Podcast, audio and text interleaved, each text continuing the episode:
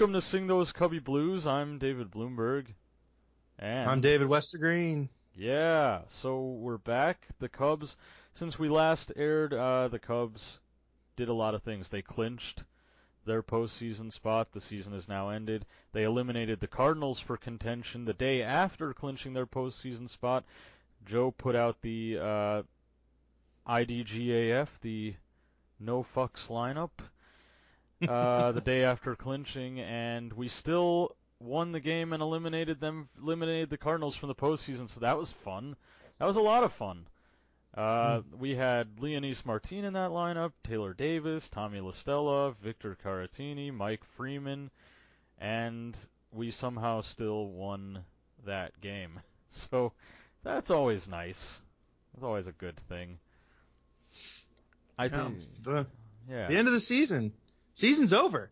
Yeah, it just started. And since you last saw us, yeah, they clinched, and I don't think it was in any serious doubt when we last podcasted, when we last posted an episode. But we, uh, you know, it's just good to have it actually happen. And so it's, you know, the Cubs get set to play the Nationals. They start on Friday night. Game, the uh, the starters have been announced. So Max mm-hmm. Scherzer's hamstring, they're saying he's going to be pushed back to game three. And the Cubs have said that Jake Arrieta's hamstring is pushing him back to game four. So game one, we're getting Kyle Hendricks versus Stephen Strasburg. Going to be a real interesting matchup. I'm looking forward to it. Game mm-hmm. two, we get Jon Lester versus Gio Gonzalez. And in game three, we're going to get, uh, we're going to get Jose Quintana on the mound. We're going to get Q and uh, those are the only guaranteed games in the NLDS, obviously. So, uh, obviously the the roster hasn't been announced yet, but we know what the rotation's going to look like. We know those first four games and how those line up. So, what do you what are you what do you think of that? What do you think of that rotation? Uh, it's it's tough because I am inclined to believe Quintana should be the game soup starter instead of Lester. Uh, keeping Lester at home makes more sense to me. Keep because he's been very fly ball home run prone, and Wrigley in October at night the wind's gonna be blowing in. He, he's gonna have a better chance of keeping the ball in the park, whereas Quintana he's keeping the ball in the park no matter where he goes. So I, but the argument against Quintana's number two starter is on the road, first playoff start, versus at home first playoff start. I understand wanting to put Quintana in the most comfortable spot, but he's been the Cubs' best pitcher in the second half. I think he should absolutely he could be he could be my game one starter. I wouldn't have had any issues with it, but Kyle Hendricks is getting the love he deserves. Yeah, I think the the idea for it, and I think there's a couple thoughts here, is that they one, I think maybe they want Quintana pitching at home, and Lester on the road, and two, that they want that defense up the middle of Almora and Russell and Baez. Uh, you know, the Cubs are going to be shifting the lineups a little bit. I would imagine Russell and Baez are going to be starting pretty much every playoff game as the middle infield, as they pretty much primarily did last postseason. I don't think Joe is going to mess with that too much because that's a lot of a good thing but they'll also probably put Almora in center for that game, the thought being that Gio Gonzalez is a left-handed pitcher. Russell, Baez, and Almora are our lefty wrecking crew. like, that's what they do. They wreck lefties, uh, mm-hmm. and so we want them out there for sure. So I'm thinking the thought is you you pitch Lester in the game where you're most likely to have the up the middle defense that he needs that he primarily really needs. Uh, Contreras, uh, Russell, Baez, Almora, all up the middle. You pitch him in game two where he's going to need that defense, and in the game where it's also going to help align your lineup. That could be the thought here. Is you have all four. Yeah. The, I mean, like I said, Contreras, Russell, Baez. Those are guys who are going to start most of the playoff games, but uh, definitely putting Almora out there as well, it lends itself to a lineup that stacks against a left-handed pitcher. Gonzalez is not without his faults, he's not without his flaws, And the way to, I definitely think one way to get to him is with guys who can mash a lefty. Mm. Yeah. He's been good this year too. He was he was real solid. Um, my, that that's exactly that's exactly the perfect thing to say. That I would say, yeah. I mean, Almora uh, hitting against Gonzalez is much more likely.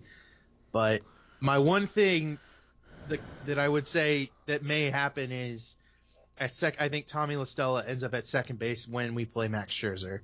He has really good numbers against Scherzer, and the Cubs are going to need contact bats in the lineup against Scherzer. So I don't know. I mean, I, La I, I plays by whether or not Baez plays third base and Kris Bryant moves to the outfield. there's Possible, but I feel I like there. I feel I with Scherzer. I feel like there's an opposing argument there, though. I'm not saying you're wrong.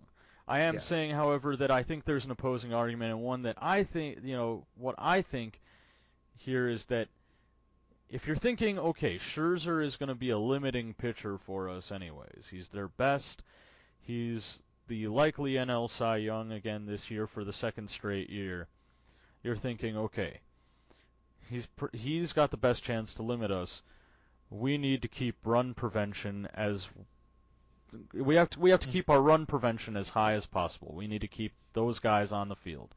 And so you're thinking Baez at second base gives us the best chance to do that. Because the gap between Baez and La Stella is huge.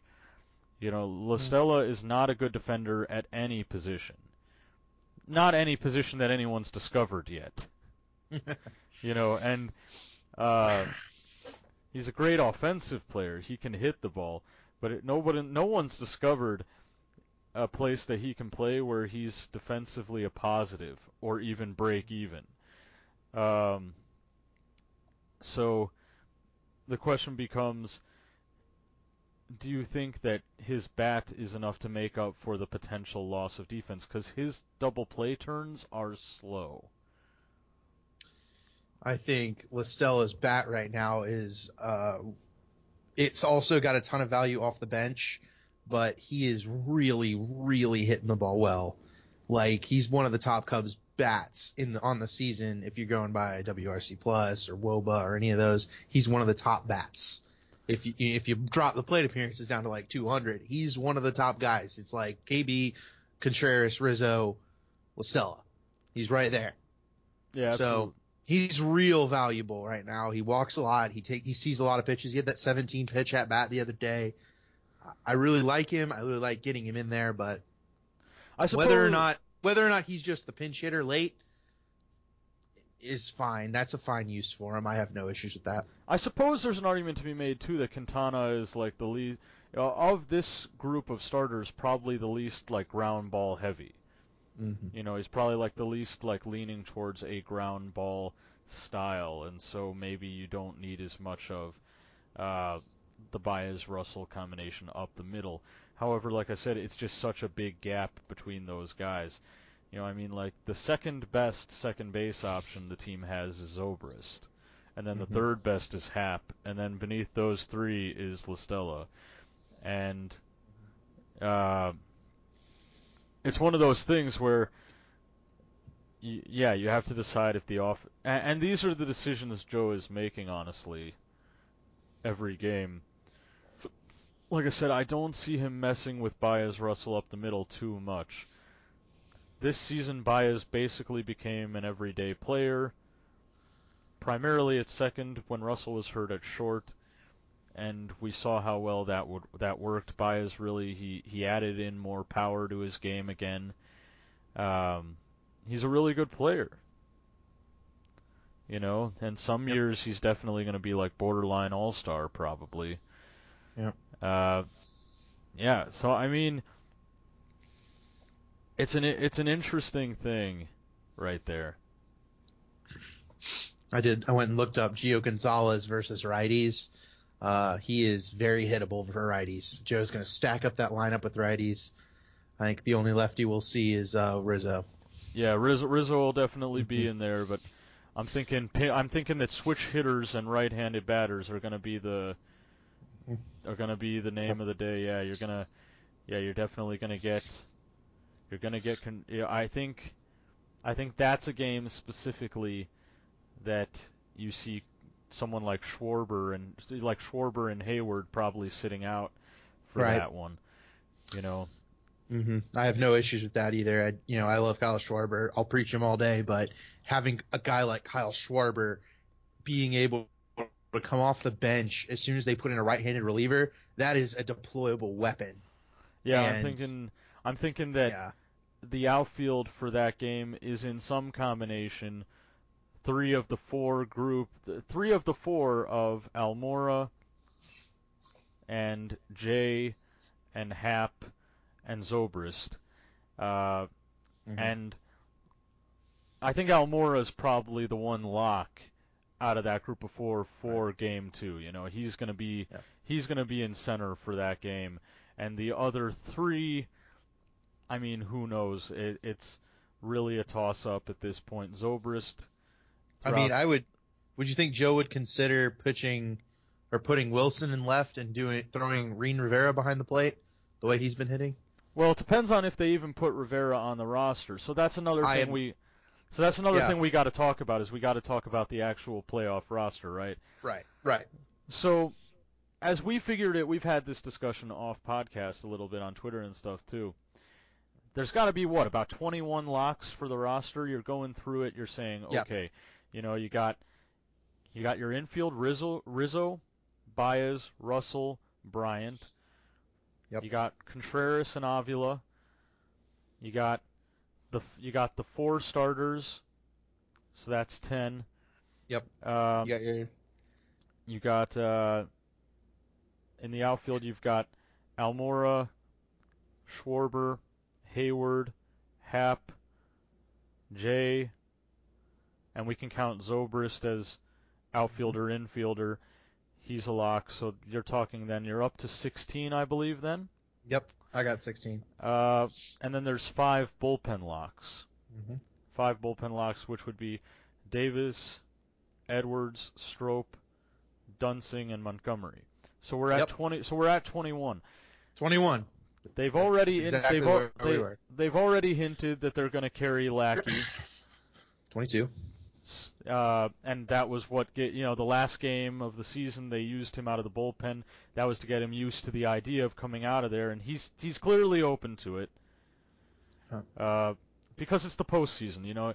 During the regular season, this is not something Lackey would ever do. Right. But in the postseason, Lackey, you know, he's one of those guys who like the postseason is a totally different animal to him because he's got one of those brain. He's he's he's got he's got animal brain, you know. He's got animal brain, yeah. So, uh, yeah. So he's 22. La Stella, almost indefinitely, almost undoubtedly carrying La Stella as a left-handed pinch hitter.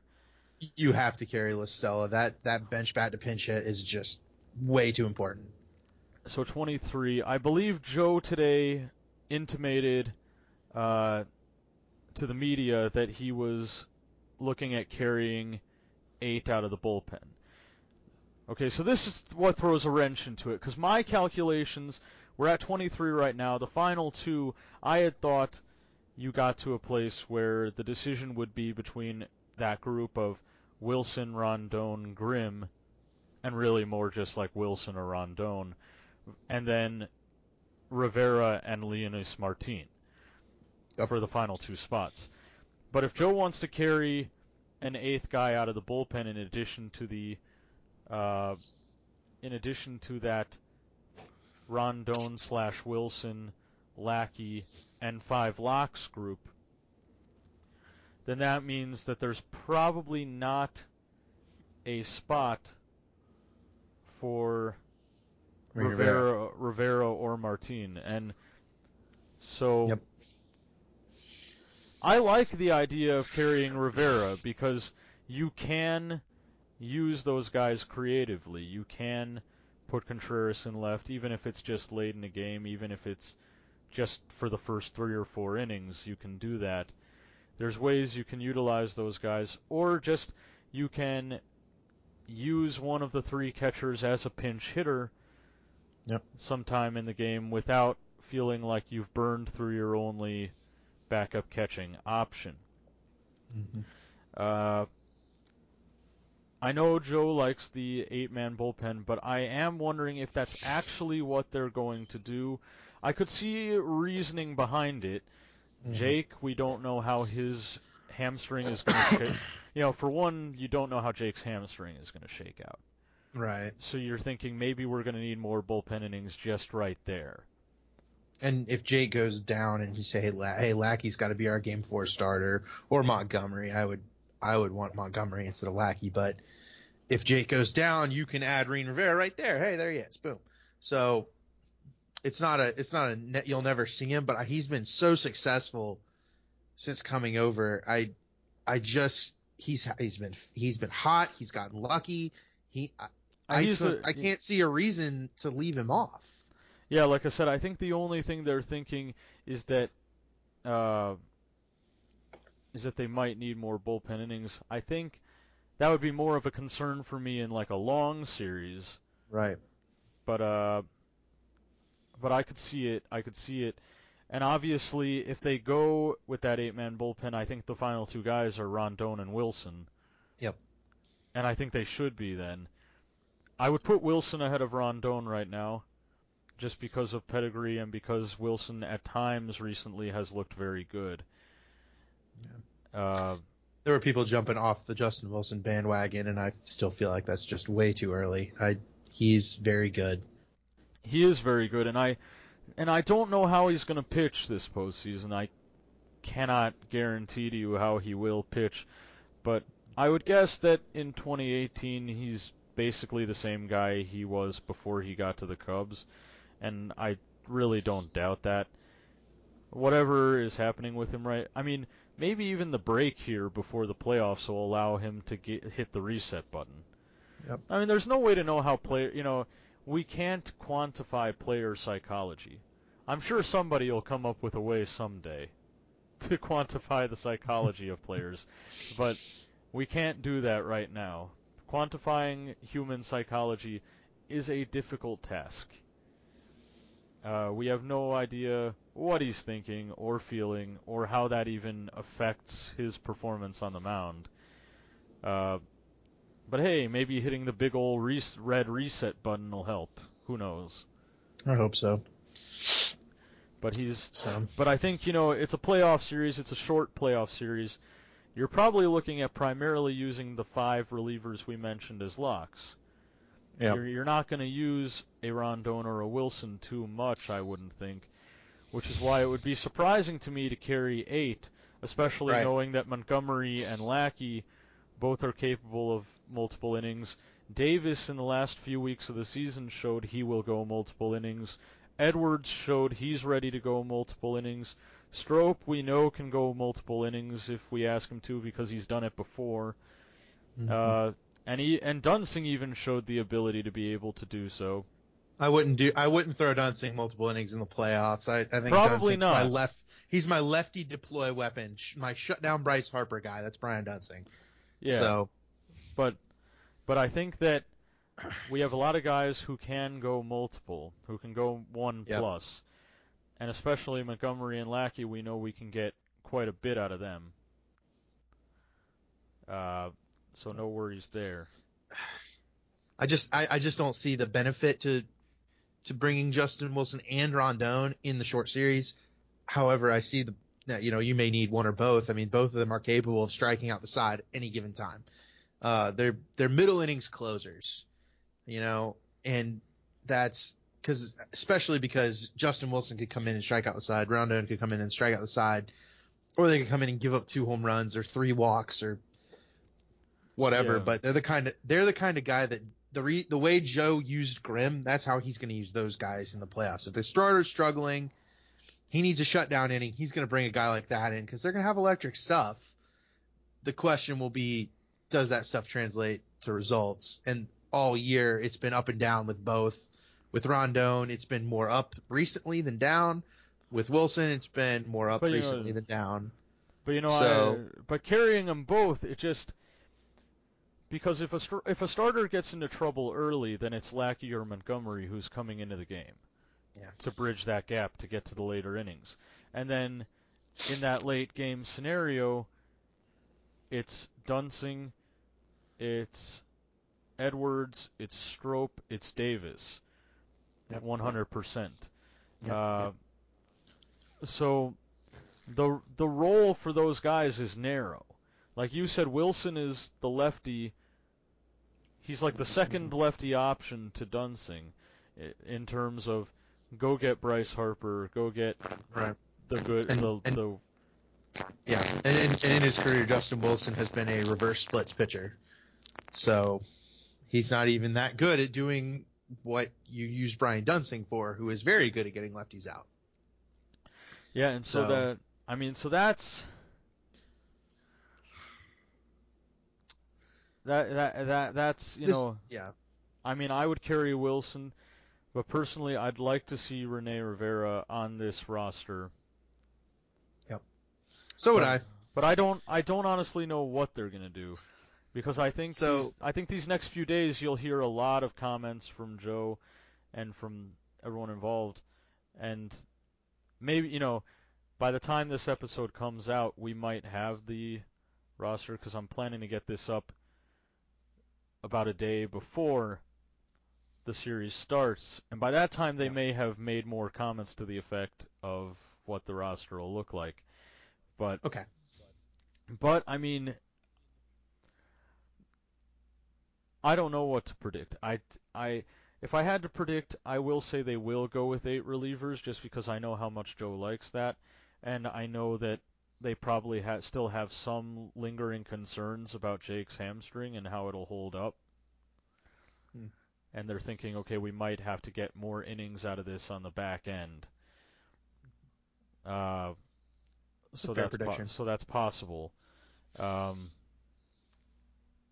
and it's not like the end of the world if they don't carry Rivera. It's just something we'd like to see. He's been. I would like to ride the wave. He's got a 500 BABIP right now, and I would like to ride that as long as it's going to happen. Um, as especially as a late inning pinch hitter where you just need a hit, and they've got Sean Doolittle in trying to close out the game. I mean, that's where I put Rene Rivera up at the plate because I think he's going to make contact right now, and when he makes contacts, it's dropping in for a hit one out of two times. So Yeah, and especially like I like him, Let me- at- let me ride the wave. and he's and he's a great defensive catcher too. You know, if you have a situation where you need, if you have a situation where you do start Avila, and you want to use Contreras, uh, to bring Contreras in for the late innings, or to use Contreras as a pinch hitter, either way, having a third catcher there is a nice uh, thing to have. It's not an absolute necessity in the playoffs. You get more off days than you get throughout the season, and in and they're closer to each other. So definitely, it's not like an everyday sort of thing. You play two, you get an, an off day. You play two, you get an off day. That's, you know, the, I mean, that's the NLDS. Yep.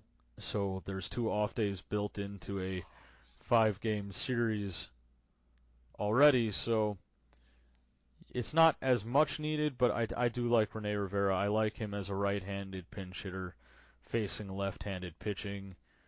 I Mhm. like him as a defensive catcher who can come in and provide defense late. Yep. Uh, yeah, so So how about our prediction for the actual NLDS? Not the playoffs, because the playoffs is a finicky little, a finicky little attitude. What's gonna happen at the end of the series? Who, I who mean- walks away? that's the hardest thing in baseball to predict is playoff series because when you start a season, if I had said at the start of the season Mike Trout is going to be good this year, you would have been like, well, yeah, of course Mike Trout is going to be good this year. You're like, there are some things that are knowable. I want to, I want to plug what I said real quick right before the season. I, my MVP was Giancarlo Stanton before the season, Oh, and I said he was gonna hit. I said he was gonna hit 60 home runs. He hit Before the season. 59. He hit you were 59 wrong. He hit 59 by one you missed by one. homer. Yes, uh, yeah. and nobody crazy. had ever hit 60 homer and he hit, I wanted him to get 60. I was kind of mad that he didn't, but I nailed that.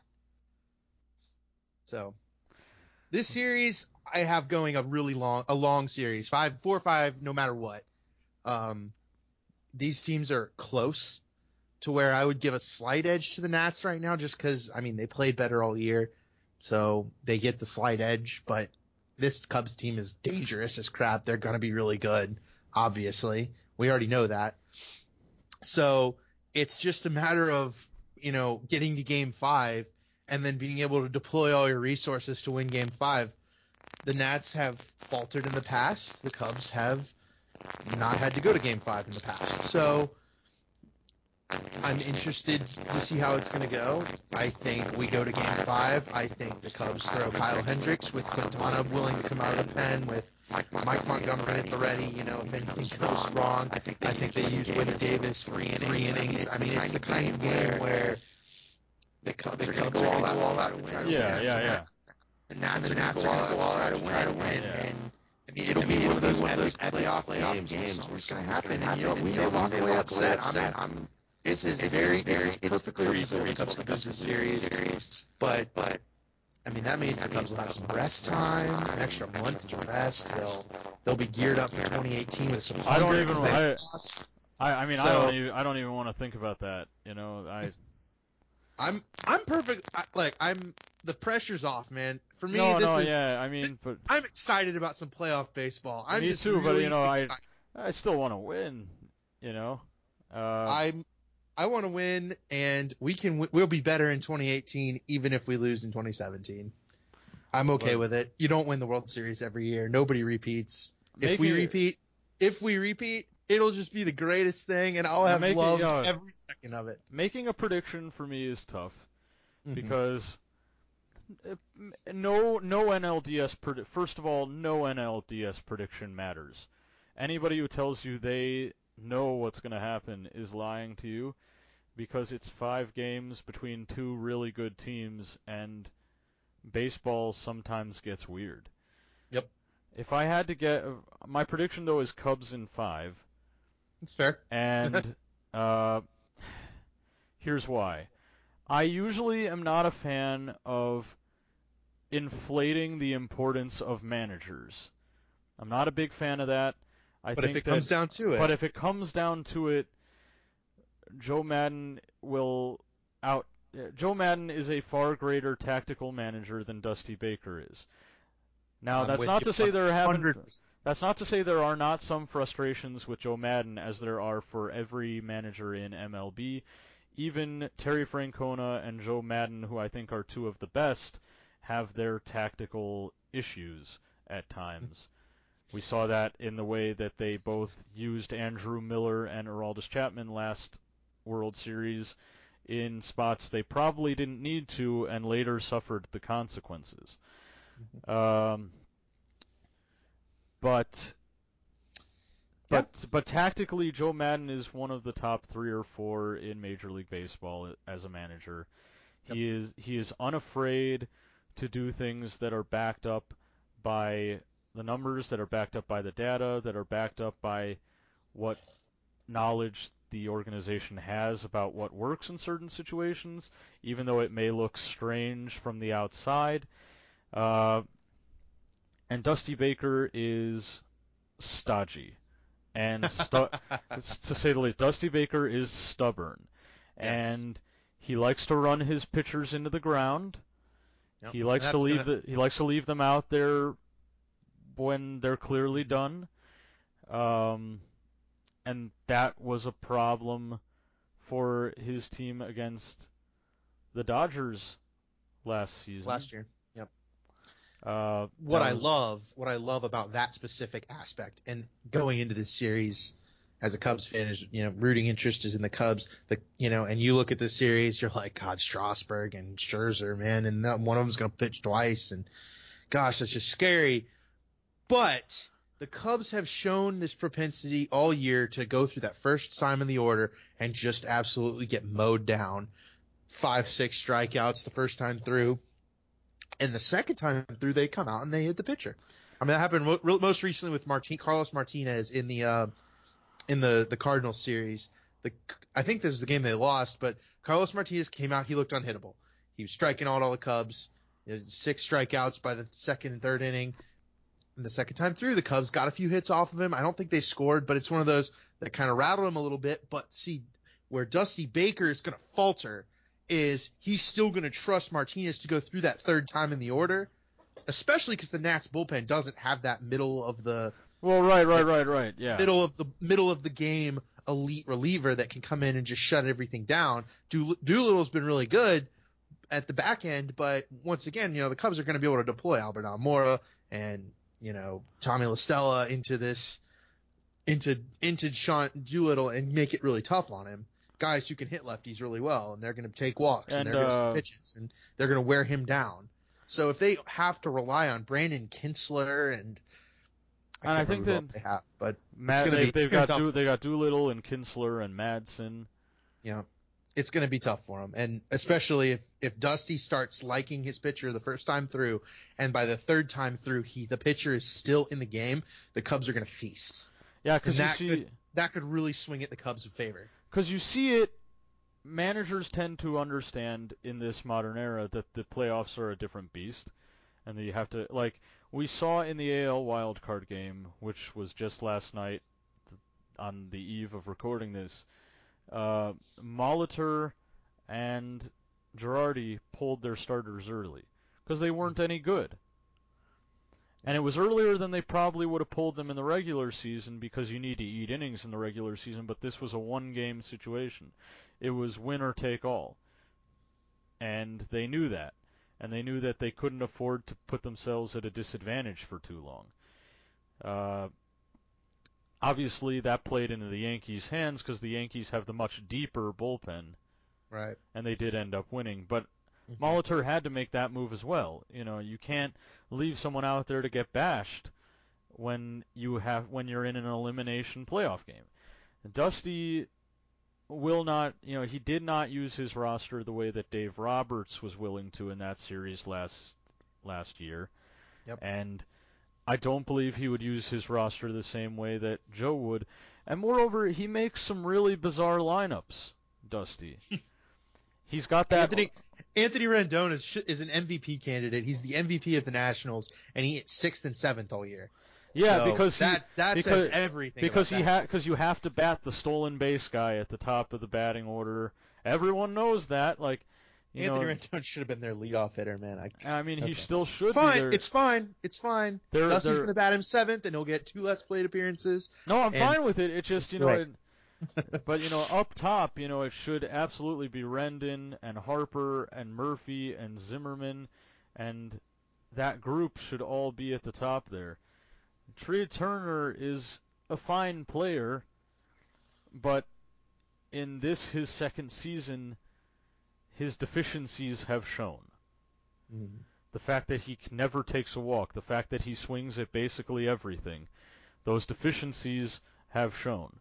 That doesn't mean he's not a good player, it just means that he's probably not the megastar that he appeared he could be in his rookie season. Because if he can't hit like 35 home runs a season, then the inability to see pitches will hurt him. you know, we Mhm. we know that for a fact. Even as he plays shortstop now and he plays a premium position, that's going to hurt. But the Nationals have they have a group of elite hitters. Yep.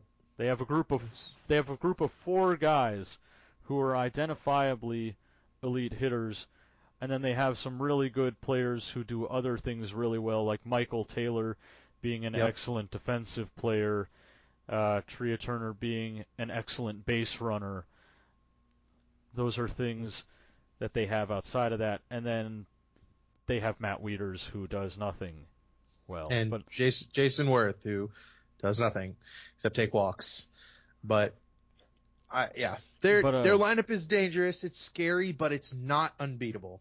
So It's a it's essentially a split neutral lineup, so there's that. There you're not going to gain too much of a splits advantage on them with any Yep. starting pitcher, so that wasn't even really a question when setting the rotation. Um, but yeah, I mean, if you ask me what my prediction is, I'll say Cubs in five, simply because I think those little tiny things that matter more in a playoff series because tiny marginal advantages don't matter that much in an 162 game season. Right. But in a five game sample, a small marginal advantage does matter. And I think that's what a man a good manager is is a small marginal advantage that matters more by percentage in a playoff series. I think when you need someone who's willing to make the more fearless decision, you want someone like Joe Maddon. Dusty Yep. Baker has great fear. He fears the modern game of baseball. He fears the modernization of baseball. Dusty is still around due to inertia. He caught on with the Nationals when they were ready to be competitive, when they were competitive. And as we know, the way sports kind of work is whether you're good, bad, or otherwise, as a manager or head coach, if your team is doing well, that will save you. Yep. I it think doesn't Du- matter what you're doing. I think Dusty is still one of the best 30 potential managers in the game of baseball because he's stayed around this long because he must be. But that does not mean he is upper echelon. I think that he is Yeah. he is a good communicator. I think he communicates well with his players, but I think the modernization of baseball scares him to death and he does not know how to deal with it. I think you're right. I really do. Um, let's let's take that into kind of a year in review because the season's over, man. It's it, playoffs are starting, and I'm excited. But oh, my my prediction is Nats in five because then I won't be upset when the Cubs win. Okay, so let's do go. let's do some fun year in review stuff. So year in review, Do you remember that after April, Willson Contreras was hitting below league average? Yes, Yes. Do. okay. Yeah. Okay. So we're on board. with- Yes. All right. Mhm. Clearly, that is not the case anymore. Willson is a good player. Turns He's out, po- surprisingly. he- he's posted over three WAR this season. Would have been potentially around a four and a half, five F WAR player if he had stayed healthy. Very possibly an MVP candidate. Uh, catchers who do that, and uh, Jeff Passan. I don't know how many of you saw this. He did an exercise recently where he pulled MLB executives for end of season all MLB teams in the style of how the uh, NBA does it, where they have all NBA teams at the end of the year, and he did three teams for that, three, and uh, Willson Contreras made the third team was the third team catcher, and it's very possible he would have been the second team or even first team catcher if he had been healthy all season long. The two ahead of him being Posey and Gary Sanchez, both guys who have flaws at this point but are both really good players. Nonetheless, Contreras, I think I don't think I'm going out on a limb by saying he's a more complete player than Buster Posey at this point. He's a more complete player than Gary Sanchez. Now, I have no idea Um, what, but in those six or so weeks that Willson was out, we have no idea what would have happened. right. But but I think on skills, he's a more complete player than Posey. He's not the framer that Buster Posey is. no. But I, think I would I would still put Buster Posey ahead of him, and Gary Sanchez offensively is um is dynamic. he's yeah. not at he's not at a different level than Willson Contreras, but he and Willson are not not the same hitter despite their similar stats. They are very different hitters. Uh, Gary Sanchez is a homers, doesn't take have a good at bat. He he walks a little more or a little less. He's more swinging for the fences. Willson Contreras, he he looks to put a bat on the ball, have a good at bat. Uh, he'll he'll probably run a higher on base percentage than Gary Sanchez, and Gary will probably run a higher slugging, and they'll be very similar players. But uh, give me Willson's arm and accuracy over Gary's very good arm and wildness, and Gary's not quite as good blocking the ball as Willson. Yeah, his he's not quite the defensive player, not quite the athlete if you're the Yankees is. or the Cubs, if you're the Yankees or the Cubs, you have a catcher superstar, and you should be very excited. That's all I can tell. They are the They're they. they're they're very similar players. There's a real there's a there's an upcoming catcher problem in MLB, and it's that teams are having a hard time developing young catchers into mm-hmm. above average players.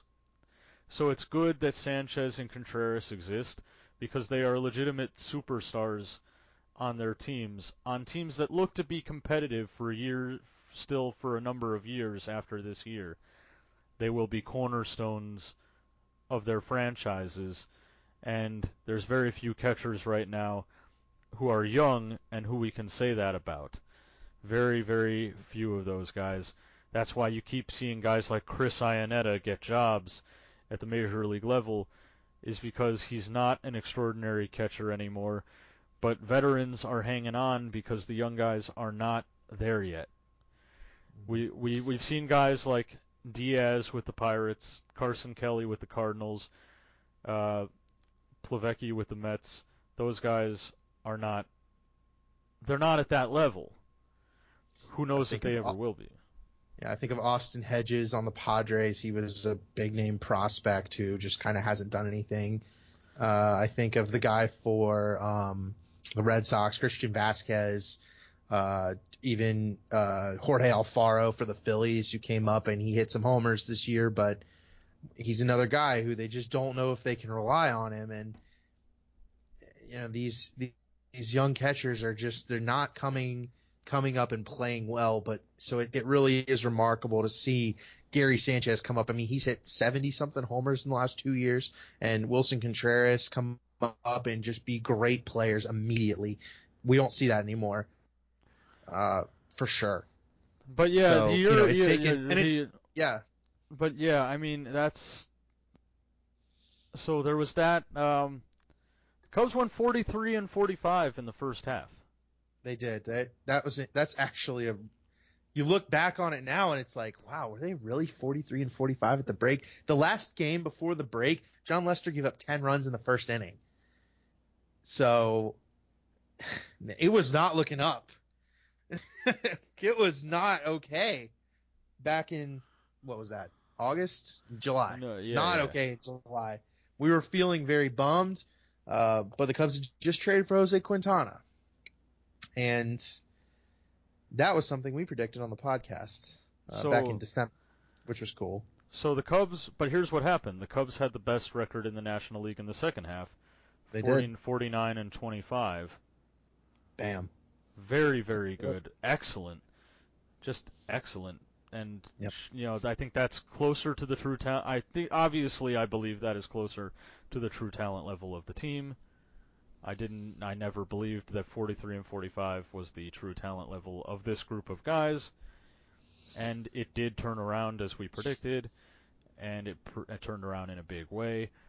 Uh, so yeah, I think I think what you have is you have a good group of National League teams, and it'll be interesting to see. Uh, year in review, uh, Javier Baez continued to dazzle us. I think every game he had a moment where I went, "Oh my God, how did he do that?" Every single game, and it was. And when Addison Russell went down in the second half, Javier Baez stepped into shortstop and played as well as you can play uh, when you are backing up someone's position, playing for an injured player. He was just absolutely fantastic at shortstop. Uh, you're not going to see that in the in the numbers on Fangraphs or Baseball Reference, but just having watched Javi Baez play at shortstop, he was doing things that there that Addison Russell's not going to do. And Addison Russell's a fabulous defensive shortstop. I mean, he was doing things that Addison Russell's not going to do. He was making backhanded diving plays in the hole, turn, standing up and firing 100 miles an hour to first base to get the out once a game, taking away hits. I mean, it Uh, was Yeah, it was remarkable. And uh, so we had you know the Cubs. One of the things that was remarkable about their 2015 and 2016 teams was the relative lack of debilitating injuries. Mhm. This year that came to an end. Uh, nobody. and the no- Cubs, it was almost like the Cubs didn't know what to do too. They were constantly mishandling injuries. The, the DL is 10 days. Put guys in the DL. What are you doing? Yeah, it was but crazy. no, they let they let Ben Zobrist get hurt for and stay on the team for several weeks. Jason they Heyward, Heyward, they Heyward was not DL'd for five or six days Lackey, after getting his uh, scraping his hand. Yeah, Lackey. Jake came back and pitched on a on a strained hamstring when we'd already wrapped up the division. Like, what are we doing? Yeah, no, it's crazy. Uh, How how did they not know how to? Okay, it's okay. It's because we had such good fortune the last two years. They had no idea how to handle injuries. Hopefully, we change that. yeah, I Um, mean, really, the in 15 and 16, the worst thing that happened was Schwarber's injury. Uh, but it was And that one that- wasn't hard. You just throw him on the DL and bring him back for the World Series to But- be a 400 OBP guy. Yeah, that's how you do it. and obvi- but obviously that was not the catastrophic injury that uh, you know like we lost Russell for a significant period of time this year. We lost Hendricks for a significant period of time this year. We lost Contreras for a significant period of time this year. Arrieta had an, was injured at one point. Lackey was injured at a point. Uh, Zobrist, Le- Zobrist, Lester, Heyward. Um, Yep. Pretty pretty much A everyone. lot of injuries. lot of lot of injuries, and in spite of it, 92 wins. So that tells me the go. team is really good, despite a slow start and in spite of injuries. Team wins 92 games. I'm pretty happy with that. 92 wins, division title, third straight year in the playoffs. I'm feeling fine. That's Uh, 292 wins in three years. I don't think I ever would have said that after it was roughly that many losses three years in a row before 2015.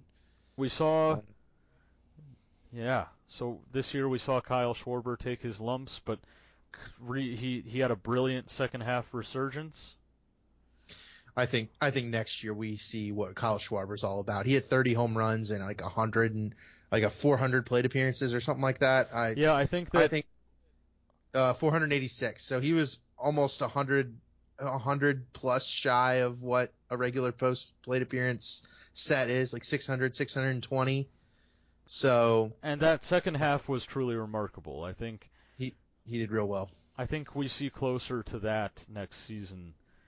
Maybe not exactly that, but I think we see closer to that.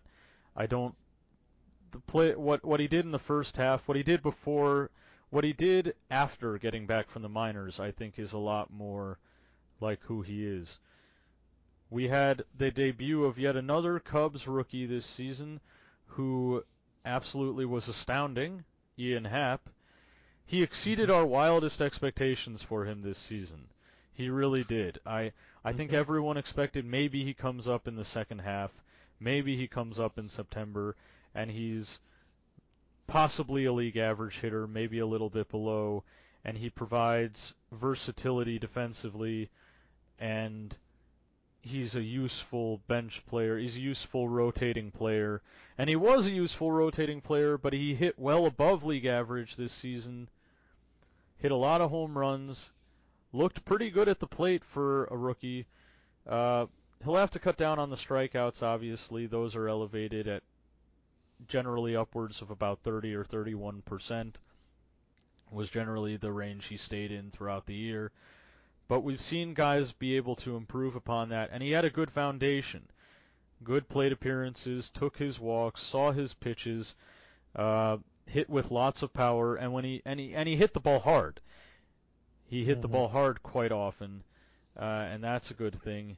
He played he played better center field defense than we expected. He plays good corner outfield defense. He played a stable enough second base to be useful there. Uh, he's got a real spot in the lineup next season, and he made himself valuable to the team as a rookie. I only I expect him to only get better next season and over the next few seasons. Uh, another successful first round pick for the Cubs. I would I agree with absolutely everything you said about Ian. I think he we never thought he was going to be a power hitter. He was like 15 homer guy. Um and then he hit 30 something over the course of AAA and the full season in the pros. Um but with and with the juice ball, you can add a few homers. But I think 31 is way more than we expected. I think he ends up getting better defensively at multiple positions. He played some third base, which if he could play third base, that would obviously increase his versatility value. Uh, but his ability to play second base was there. He was okay. Uh, he was good in center field. He was all right in the corners, um, and in the corner outfield. But if you can play four or five positions, I mean, that gives you an incredible value. And I think he's going to improve at all those positions. He was a guy who played second base maybe in in college and then switched to the outfield middle He, in the middle of being He played a lot of, middle se- of- he played a lot of second base at Cincy and played some outfield. Yeah. So and then he just switched to the outfield almost full time in the minors, and then was switching back and forth as Joe required in the majors. Still, still put up very good offensive numbers. I think we see a step back offensively just because I think pitchers are gonna they're gonna get gonna get trouble. We saw him slump slump and then rebound already. Already. So maybe not, but I, I think eventually he does settle in as right where he is, a 120 WRC plus kind of hitter just from the way he hit the ball, he was hitting it very hard all the time. Uh, ran the bases well. He was the Cubs' fastest player on uh on the, the fan on the Statcast feet per second measurement. He was the fastest player. So yeah, it was very- kind of an underreported part of his game too. Yeah. and his speed is good, and So- he's he's the kind of guy who could set the table in the future. I I think he could if he could up the up the walk rate and subtract the strikeouts. You know, work yeah, definitely. Bryant. If he makes if he if he makes a bit more contact and cuts down on those strikeouts a bit, he's a potentially very good option at the top of the order. So we'll see. Yeah, but there's a whole lot more guys and stuff I'd love to touch on, but I think like I'll save some of those for post mortem because I was thinking I might bring up uh, Wade Davis, I might bring up Mike Montgomery. Those guys have obviously been great, but there's a lot of stuff I want to touch on about them in kind of an off-season episode and kind of a post-mortem episode because they're interesting guys that there's a lot there to discuss. hmm I think we could go into maybe just especially the one thing I want to mention is that Kris Bryant took another step forward in his game this year. Uh, he struck out under 20% and walked more than he did last year as a, so he walked more, he struck out less, and he was a top five NL player in wins above replacement, on base percentage, and all these. He's probably not going to win the MVP, and he had as good, if not a better season than he did last year. I definitely think he's. I would say he's a top three candidate for the MVP, and uh, you know, there's that's the thing about the NL MVP race this year is there's no one person who ran away with this, but there's that group of five or six players who should be considered right with each other. And So we talk talking- one of them. So Yeah, so we talk MVP. Uh, you know, we'll do a quick little award thing. Who you giving the NL MVP to? I thought about this long and hard, and I really do think that uh, for the NL MVP, I have to go with Joey Votto. Nice. Um, and here's why, right? My number two would be Kris Bryant, and it, what it comes down to is that those two guys, none of the NL MVP candidates draw walks like them. Hmm. Not quite, you know. But Votto especially, he's striking out like 11% of the time and walking over 19% of the time. Who does that? you know, Yeah. and uh, yeah, you could say he's a negative defensively, and that I think that's what, and he's a negative base running. That's what's so remarkable. He makes up all his value as an offensive player. Mhm. Over 60% better than league average. And I just want to give it to him sort of on career basis, you know, like Yeah. I am worried Joey Votto will walk through his career and people will forget the brilliance that was his career, and I don't want that to happen. yeah, I gotcha. We have rarely ever seen someone like this, and I don't know when the next time is we will see someone who does what Votto does. on this level. Hmm. A Ted Williams style offensive talent who dominates every single aspect of the offensive part of baseball and has done it for years and may continue to. Yep. It's unlike anything I've ever seen, and I'm giving it to him because he is the most complete offensive player in the National League, in my opinion. Uh, and it's such a close race between all of these guys that I could make a strong argument for Kris Bryant, for Anthony Rendon, and for Giancarlo Stanton. But in this case, I'm making the argument for Joey Votto. He's my NL MVP.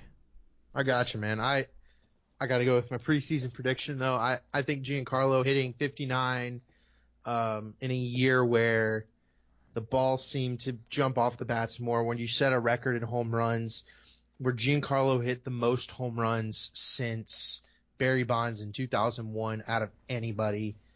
Um, I think that deserves some recognition, especially because he picked up the nearly pitching staff less Marlins and dragged them into contention in, in the middle of the season where they were like, huh, we can maybe go to the playoffs. They didn't, but by himself, Giancarlo elevated that team out of nothing and made them a middling, in fact, second place in the NL East team. And it's going to Um, be, yeah. I, And I that's, get hi- that. and that's his I feel fault. that. I he brought that. a team with with maybe one good player. I'll well, give him, I'll three, give him three, good- three I'll give players. him three, three, maybe four good offensive players, but just major holes behind them in Ozuna, Yelich, D. Gordon, and Jason and JT Realmuto, and then half a season of Justin Bour. But behind those guys, their their their lineup was full of holes. Their bullpen was awful. They they traded their closer at the deadline, and Giancarlo still had them in contention in August. He was the most. He was the reason they were scoring all their runs. Whether he scored the runs because uh because he let he was 100 scored 123 runs, which was I think second to Aaron Judge or a third to Aaron, Charlie Blackmon and Aaron Judge. Um, either he scored all their runs or he drove their runs in. Didn't matter. He just he did everything well.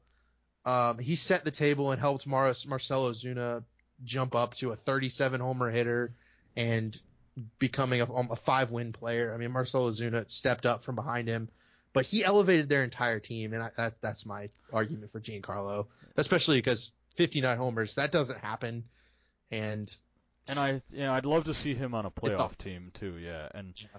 and it sounds like from the comments Derek Jeter's been making the last few days, the new president of baseball operations for the Marlins, Derek Jeter, and part owner, he uh, they they are going to be looking to trade him possibly, and potentially that whole outfield, that very talented outfield with Stanton and Yelich and Ozuna. There is no way the Cubs are not involved with at least one of those players. I They'll probably be involved on all three, and Yep. probably just be trying to negotiate and navigate to see who they can actually get out of that group, because uh, the Mhm. bidding wars for all three are going to be intense. It's going to be fun to watch, but yeah. So Right. That's a that's a that's an episode for another time. How about AL MVP between probably Judge and Altuve, unless you really believe in Mike Trout overcoming uh 60 games not being there or 50 games not being there. Oh, I absolutely think you can. I absolutely think you can make that argument for Mike Trout.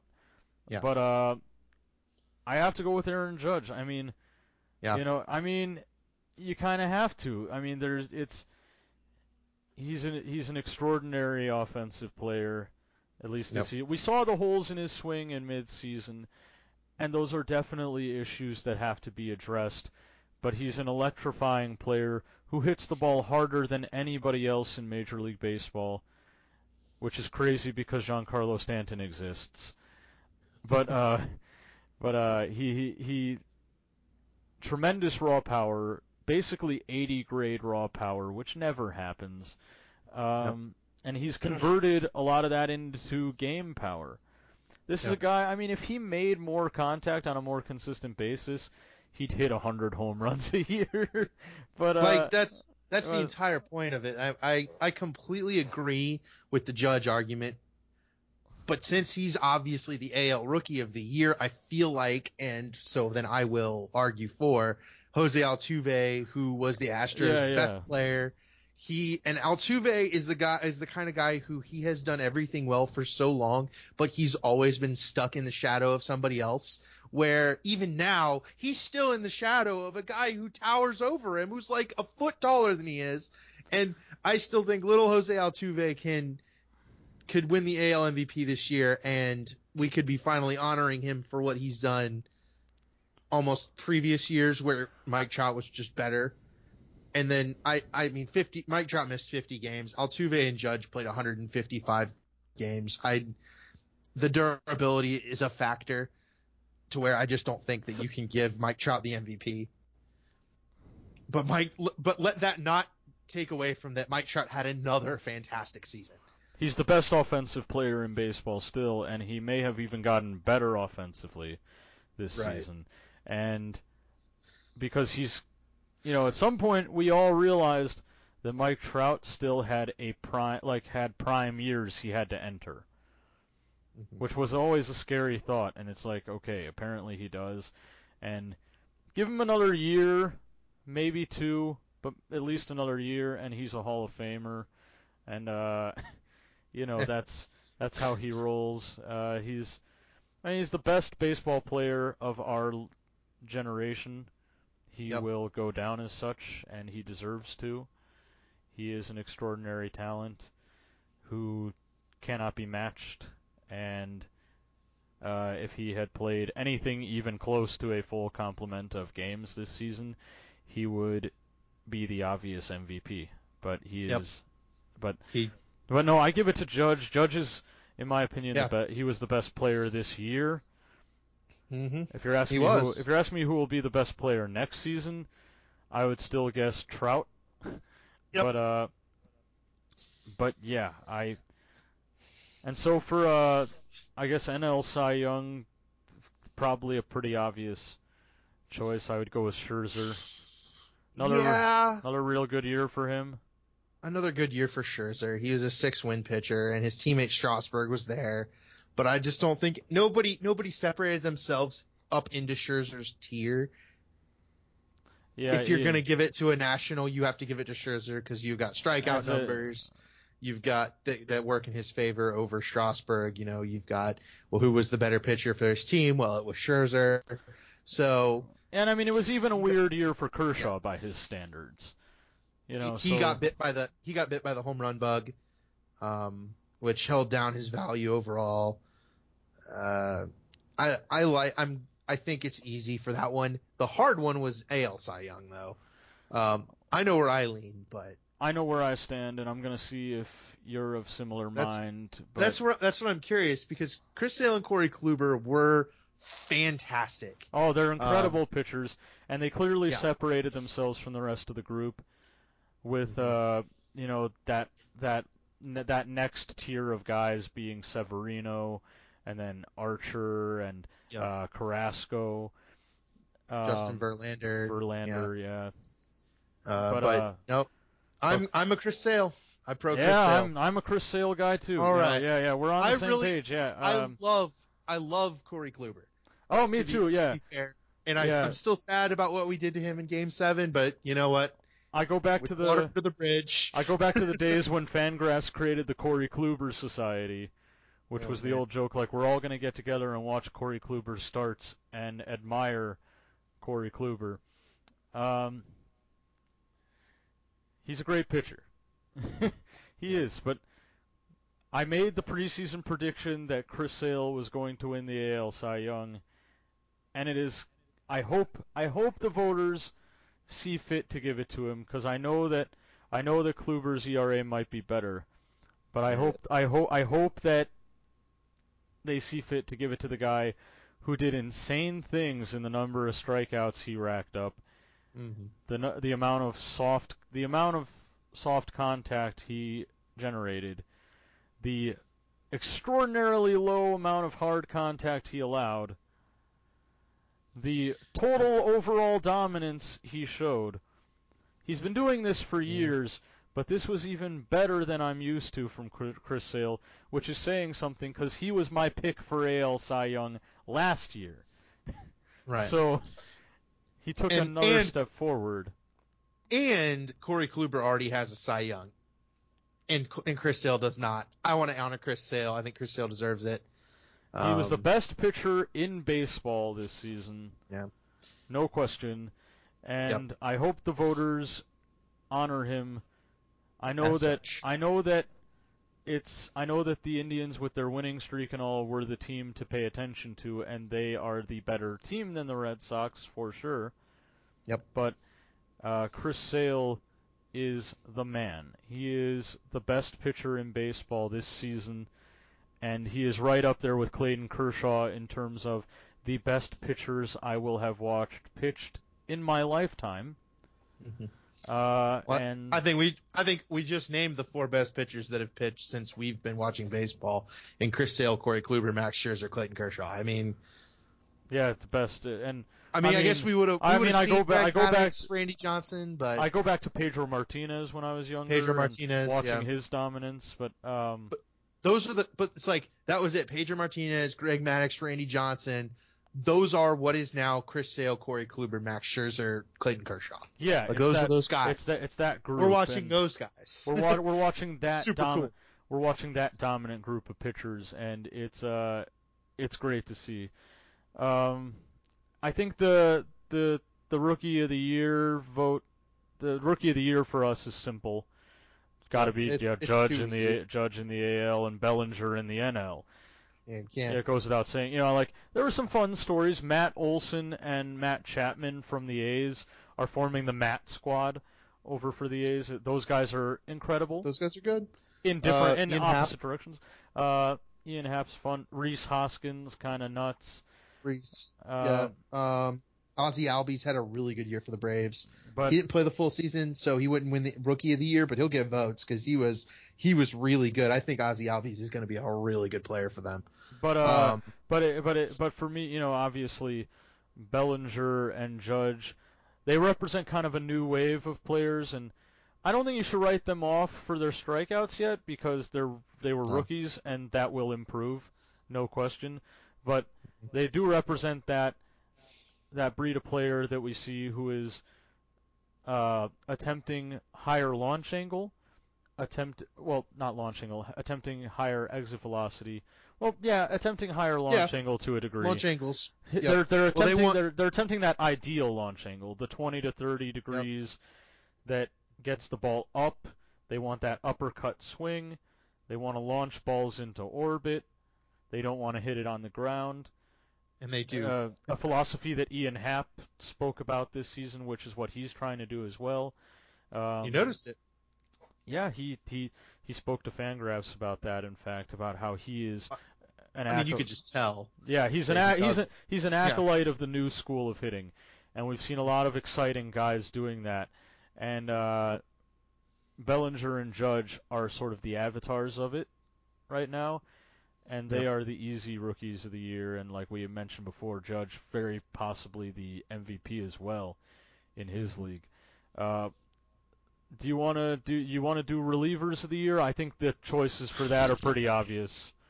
In the Uh, we could just do. I mean, relievers of the year are what? Uh, Uh, Jansen and Kimbrel. I mean, Jansen and Kimbrel. Yeah, I I mean, mean, yeah, I that's mean, not even difficult. not not even a hard choice. Um, And we don't even have to talk about them. We're going to see them in the playoffs, but and you'll hear about them plenty. what do you what do you think? Um, what do you think for manager of the year? What are you thinking? I am thinking uh, the whoever the Diamondbacks manager is. I don't even remember what his Torey name is. Lovullo. Torey, but- Lav- Torey Lovullo. There you go. That guy. That's his name. He's the ma- NL manager of the year, and then I, I have to give it to Girardi. The Yankees weren't supposed to be good, and they're they're they're in the playoff. They're in the NL the ALDS. You see, I they think could lot- very well win it. See, a lot of that I, So- I, I I give a lot of that to the emergence of Judge and Severino as megastars in their respective parts of the game. Yeah, but somebody had to corral those guys and focus them into winning games, and I think Girardi. For me, manager of the year is usually the team that did some did the spectacular stuff, or the team that really Im- clearly improved. in a way that in a way that like the manager had to have some part in it. Aaron Judge isn't gonna stay in the games without somebody in his head. You know, for You know, me, and- for me, I it's a cliche So- pick, but I'm gonna pick Paul Molitor of the Twins. Uh, he's he's the other AL manager of the year. he uh the Twins weren't supposed to go to the playoffs. you know he in order to maximize the team's potential to win, he did have to mix and match a lot of different players, and he had to put guys in situations to succeed. With a young team, with a team that is having youth, young player struggles and stuff, and with a team that had no discernible upper level starting pitching, he had to make that work. Mhm. And in the second half, the team got better. That's one thing I love to see in a manager is if their team can get better in the second half, if they can make improvements. They traded away their to that point best reliever in Brandon Kintzler, and their bullpen got better.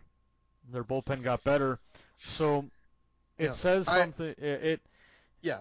uh, like once again, as I said earlier, I don't know how you can quantify something like managers, the unquantifiable, but um, that's yeah, I give it to Molitor. I think your choice of Girardi is totally fair. I always love Terry Francona as well. Like I don't want to make it seem like Tito is great. He's number three. He's my number three behind Tito, yeah. Girardi and Molitor. And in, and in the Mhm. National League, you know, my number two would have been Maddon. His teams just have a way of playing better in the second half. I mean, Yes. no other way to put I it. think I think the Rockies manager got I get some credit because once again the Black, Rockies yeah, are expected to have that second half collapse. In fact, Bud Black, didn't. you know, uh, Bud Black, who uh, traded up from having been the Padres manager to. yeah, he did it. You know, Bud Bud Black did a good job this year, but I think it's clearly the Diamondbacks manager. I mean, they played great all season. Lovullo, Lovullo had a good Lovullo. year. Yeah, yeah. So I think he's clearly the NL Manager of the Year. Uh, so to recap, MVP, A- NL MVP, I have Giancarlo, you have Votto. Uh, for AL MVP, I have Altuve, you have Judge. Yeah. We both For uh, Rookie of the Year is Judge, Judge and Bellinger. Bellinger. Uh, Cy Young is Scherzer and Sale.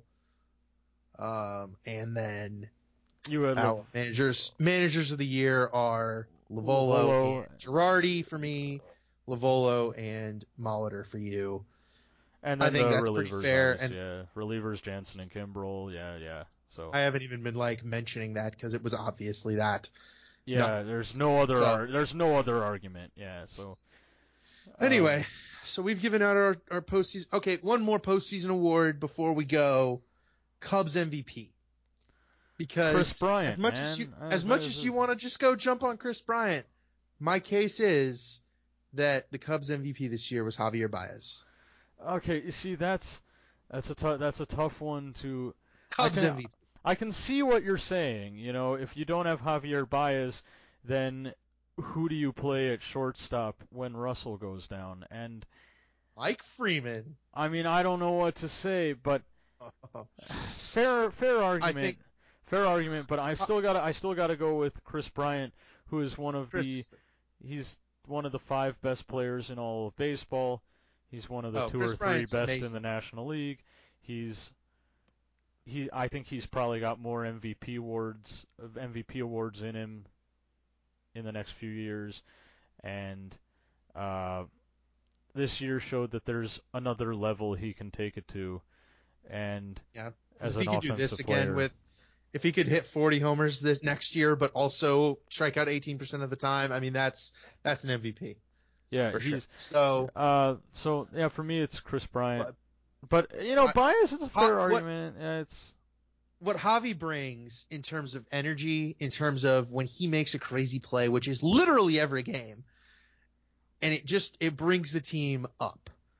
It- he is without Javi, you don't have some of these bursts of energy where we see Javi Baez getting a game a game tying hit in the ninth inning against he the Brewers to set up a Kris Bryant home run in the tenth inning. he is the most fu- he's the most fun and electric player in baseball. I'll give him that. He's the most fun and the most electric. Every time he comes to the plate in a big spot, I have no idea if he's gonna sw- if he's gonna strike out swinging on a ball low away, low and away in the dirt that never was in the strike zone, or if he's going to hit a grand slam 460 feet into whatever river is behind the park we're at. but uh, he he took it. He took his walk percentage up. He even though it wasn't that much higher, he did take it up. He hit 22 home runs. He stole bases. He made tags. He did crazy slides. He did Javi Baez things all year. He plays the game in such a way. He plays four or five different positions. he played. He, He, probably play all nine. Yeah, He's he, he, he's just such a a valuable piece for the Cubs. he plays the more game. so because of Joe Maddon and how he uses players. He So, plays he plays the game with his hair on fire. He plays a thousand percent all the time, um, and you want that out of a, out of your guys. And Javi is one of the team leaders. He is one of the leaders in the clubhouse. You know the the guys who he he's one of the two or three guys who I think you can point to and specifically me- when you're asked who the team leaders are. Javier Baez is probably going to be in the top three or four of most people's lists, um, just because he does. His mood influences how a lot of these guys feel and play. His attitude brings everybody else up. Mhm. I've never seen Javi get down on himself, on the team. He he doesn't do it. He's an he's an um, an incredibly positive person. Hmm. He he in, i he is an incredibly positive person, and that yeah. So that I- bleeds. that bleeds through. all right, so I think that's I think that's good. This one's a long Mhm. this is a little bit longer episode, but we'll be back maybe in a week, maybe two. We'll we'll we'll be back soon. We'll be back Yep. soon, definitely after the NLDS, whatever the outcome may be, we will be back.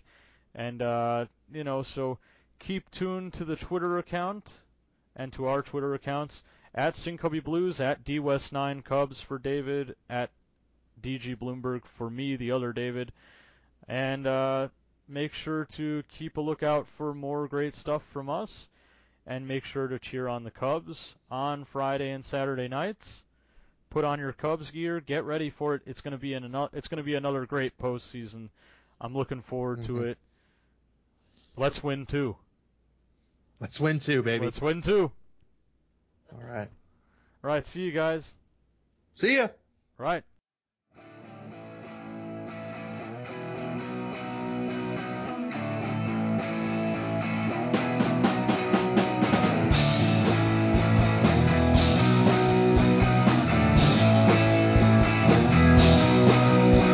Sing Those Cubby Blues is co hosted by David Bloomberg and David Westgreen. Produced and edited by David Bloomberg, with logo provided by Randall J. Sanders, who can be found at Randall J. Sanders on Twitter.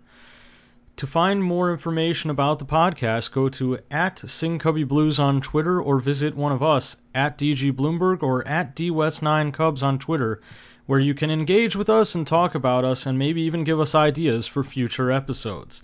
Once again, thanks for listening, and we hope you'll return for the next episode, which we hope to have up soon. Keep following the Cubs, keep cheering them on, and you'll be hearing from us again in the future. Thanks.